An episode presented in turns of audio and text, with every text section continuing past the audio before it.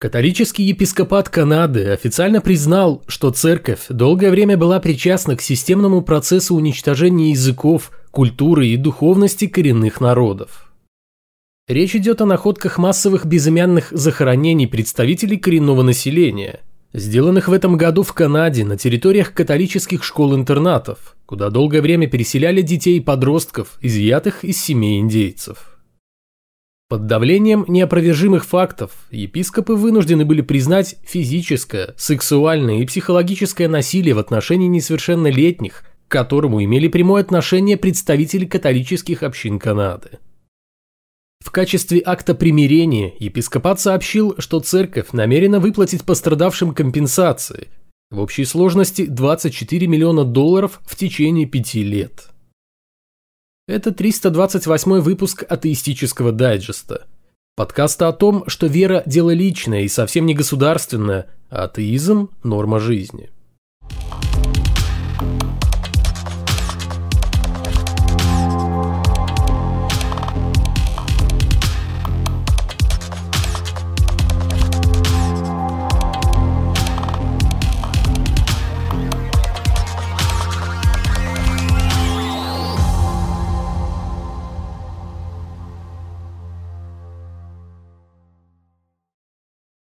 Папа Римский Франциск оставил на посту архиепископа Кёльна 65-летнего кардинала Райнера Вельки, которого подозревают в сокрытии случаев педофилии и сексуальных домогательств к женщинам со стороны священников, вверенной ему Кёльнской епархии, одной из крупнейших и богатейших в Германии.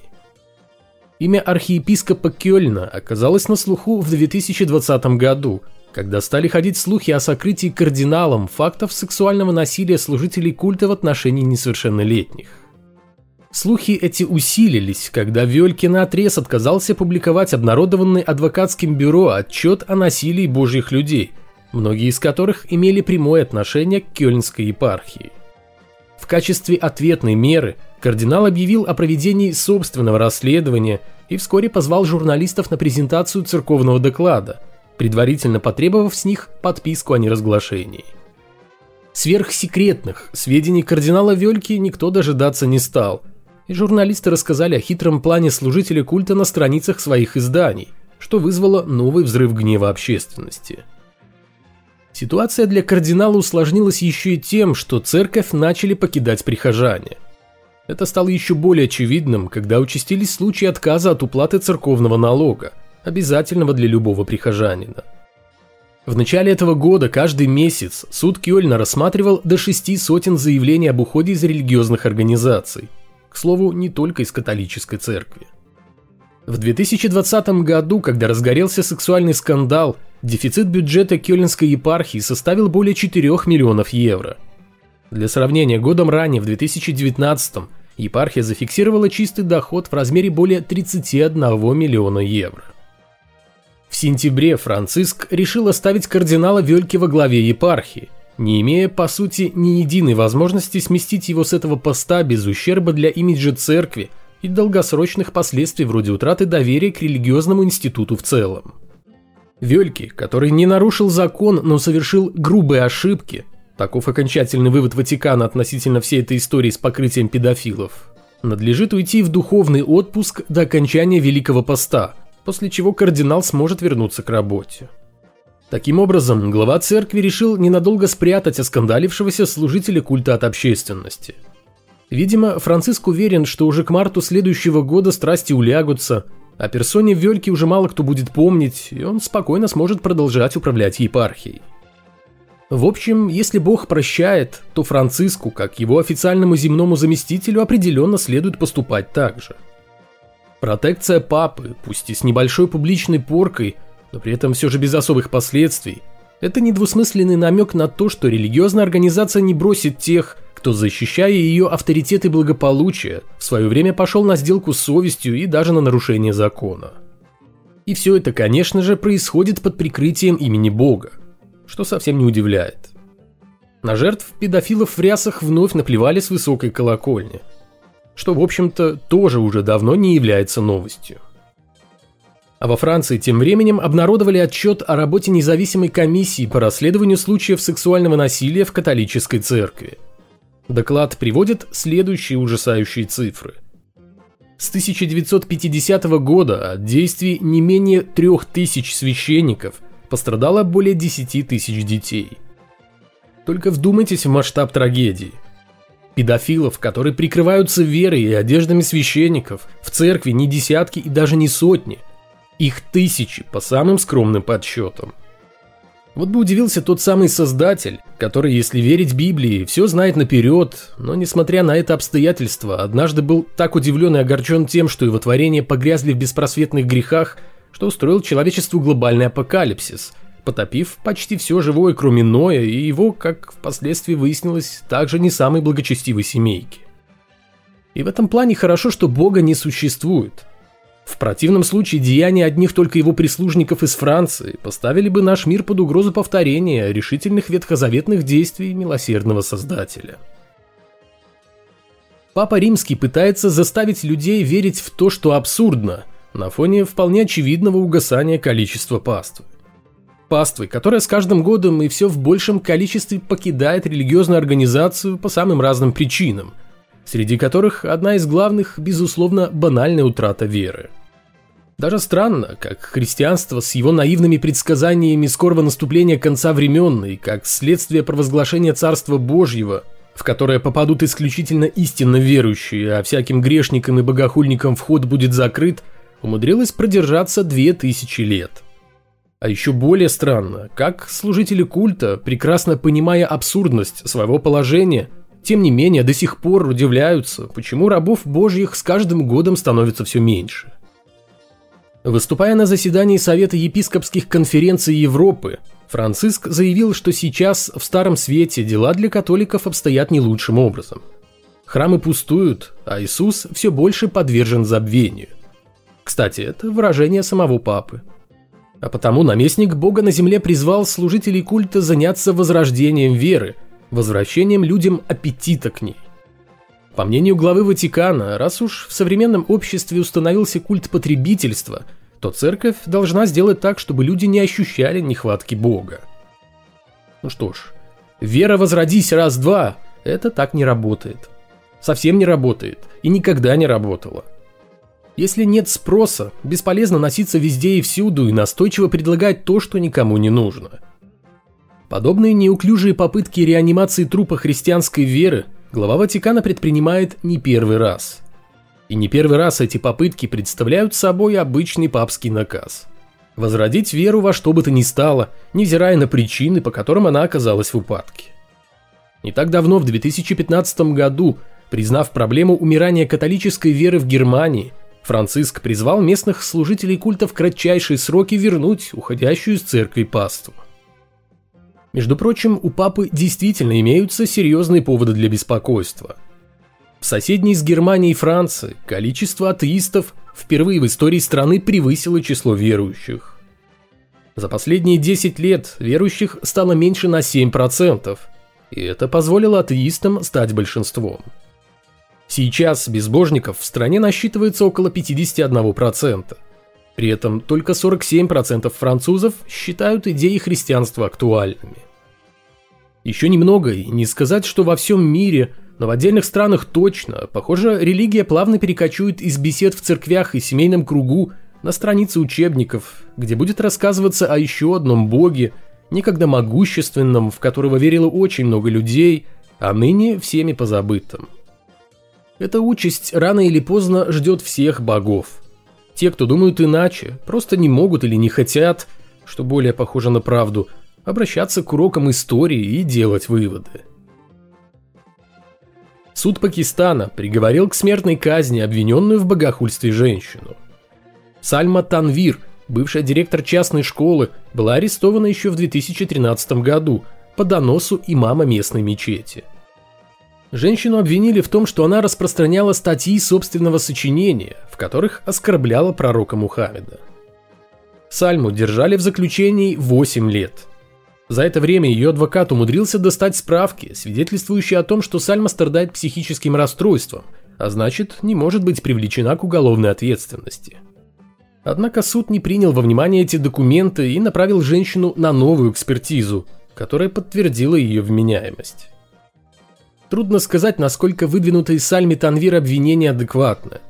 В самом деле она, как заключил суд, объявила себя новым посланником Аллаха и критиковала учение Мухаммеда. Честно говоря, трудно поверить в то, что в Пакистане, где с легкостью вешают за богохульство, кто-то в здравом уме станет открыто критиковать ислам. Или объявлять себя пророком. Но одно можно сказать точно. Сальме определенно не повезло родиться в стране, где человеческая жизнь не идет ни в какое сравнение с мифическими чувствами верующих и вообще ничто по сравнению с персонажами религиозной мифологии. Не так давно в Пакистане, где, как мы уже поняли, и духовную, и политическую повестку дня формируют последователи пророка Мухаммеда, заявили, что важными и незыблемыми в стране являются законы, противоречащие здравому смыслу, но не Корану. Религиозные авторитеты Пакистана отклонили закон, запрещающий похищение девочек и женщин для того, чтобы принудительно обращать их в ислам и выдавать замуж за мусульман. От подобной практики, которая объясняется традициями ислама, ежегодно страдает около тысячи христианских и индуистских женщин. Но это мало волнует руководство Пакистана. Советник премьер-министра по вопросам религиозной гармонии, комментируя предложение нового закона, заявил, что невозможно принять закон, противоречащий учению Корана, который стоит выше Конституции Пакистана. Таким образом, религиозная гармония в представлении богобоязненных правоверных последователей Аллаха, видимо, заключается в том, чтобы путем насилия обращать людей в свою религию. То есть заменять одни басни на другие, не предусматривая для женщин никакого свободного выбора сказок, в которые можно было бы верить. Вообще удивительно, что религиозные меньшинства в Пакистане имеют право голоса, возмущаются и тем более пытаются обсуждать какие-то законы – которые в представлении мусульман противоречат Корану. А ведь все они очень сильно рискуют расстаться с жизнью, ибо последователи Мухаммеда любят воспринимать свою священную книгу без всяких аллегорий, из-за чего нередко приближают приверженцам других религий их встречу с Богом. Это христианам не атеистов стращать адскими муками, которые для них якобы готовит Господь. Разговор с мусульманами, особенно в исламских странах, для последователей Христа, как видим, очень короткий, а его результат далеко не всегда устраивает последователей Яхве. Но Бог почему-то не спешит на помощь своим горячо любимым созданиям, которые от безысходности вообразили, что любые выпавшие на их долю страдания являются частью гениального плана вселюбящего Творца, который таким образом просто готовит их к вечному посмертному блаженству. В самом начале коронавирусной пандемии РПЦ в целом заняла позицию почти полного отрицания опасности вируса. Многие служители культа, опьяненные нарисованными на бумаге, но не подкрепленными реальными фактами цифрами о более чем 80% верующих в России, бросились утверждать, что Бог не позволит своему второму по счету любимому народу страдать из-за какого-то там вредоносного поветрия и оградит своих чад от эпидемии. Бравада, однако, продолжилась ровно до тех пор, пока не начали умирать прихожане и особенно священники. Тем не менее, закрывать храмы РПЦ не торопилась, ибо от открытых дверей культовых сооружений напрямую зависит заработок пастырей. А люди тем временем умирали. Да и продолжают умирать до сих пор. В конечном итоге властям удалось перетянуть церковь на свою сторону, и вскоре служители культа начали агитировать за вакцинацию – в чем, собственно, нет ничего плохого. В конце 2020 года, с началом вакцинации, никто иной, как митрополит Иларион, призывал верующих по возможности сделать прививку как можно скорее. Однако к осени 2021 стало ясно, что все призывы и представителей власти, и духовных авторитетов благополучно ушли в пустоту. Точно так же, как и молитвы Господу о прекращении пандемии.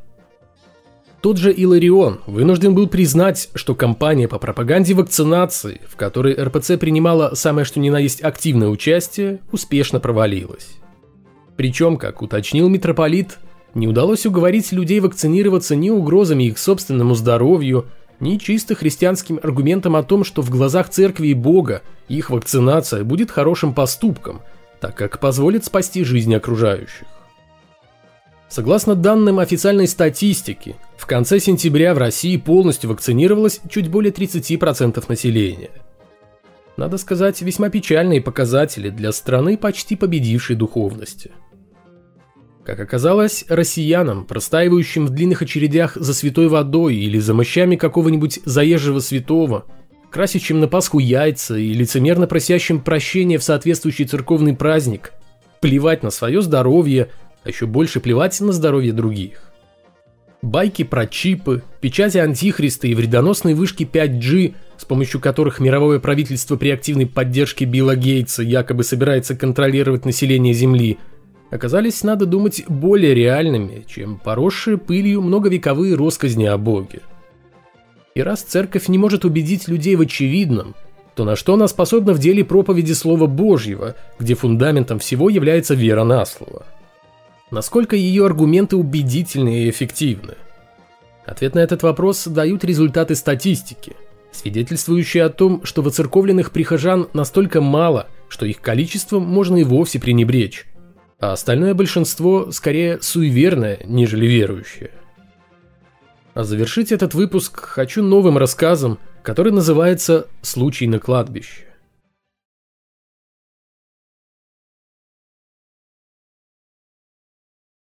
В соседней епархии произошел небольшой конфуз.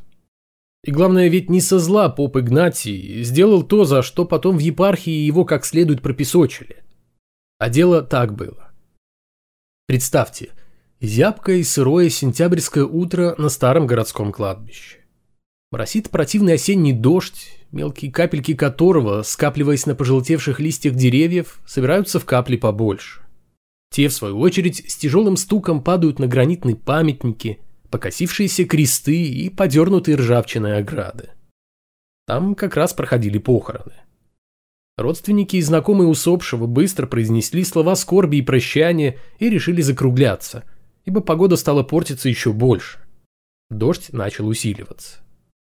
Как только заколотили крышку гроба и кладбищенские рабочие собрались опускать тело в могилу, Присутствующие на похоронной церемонии заметили священника, который бежал к ним с кадилом наперевес.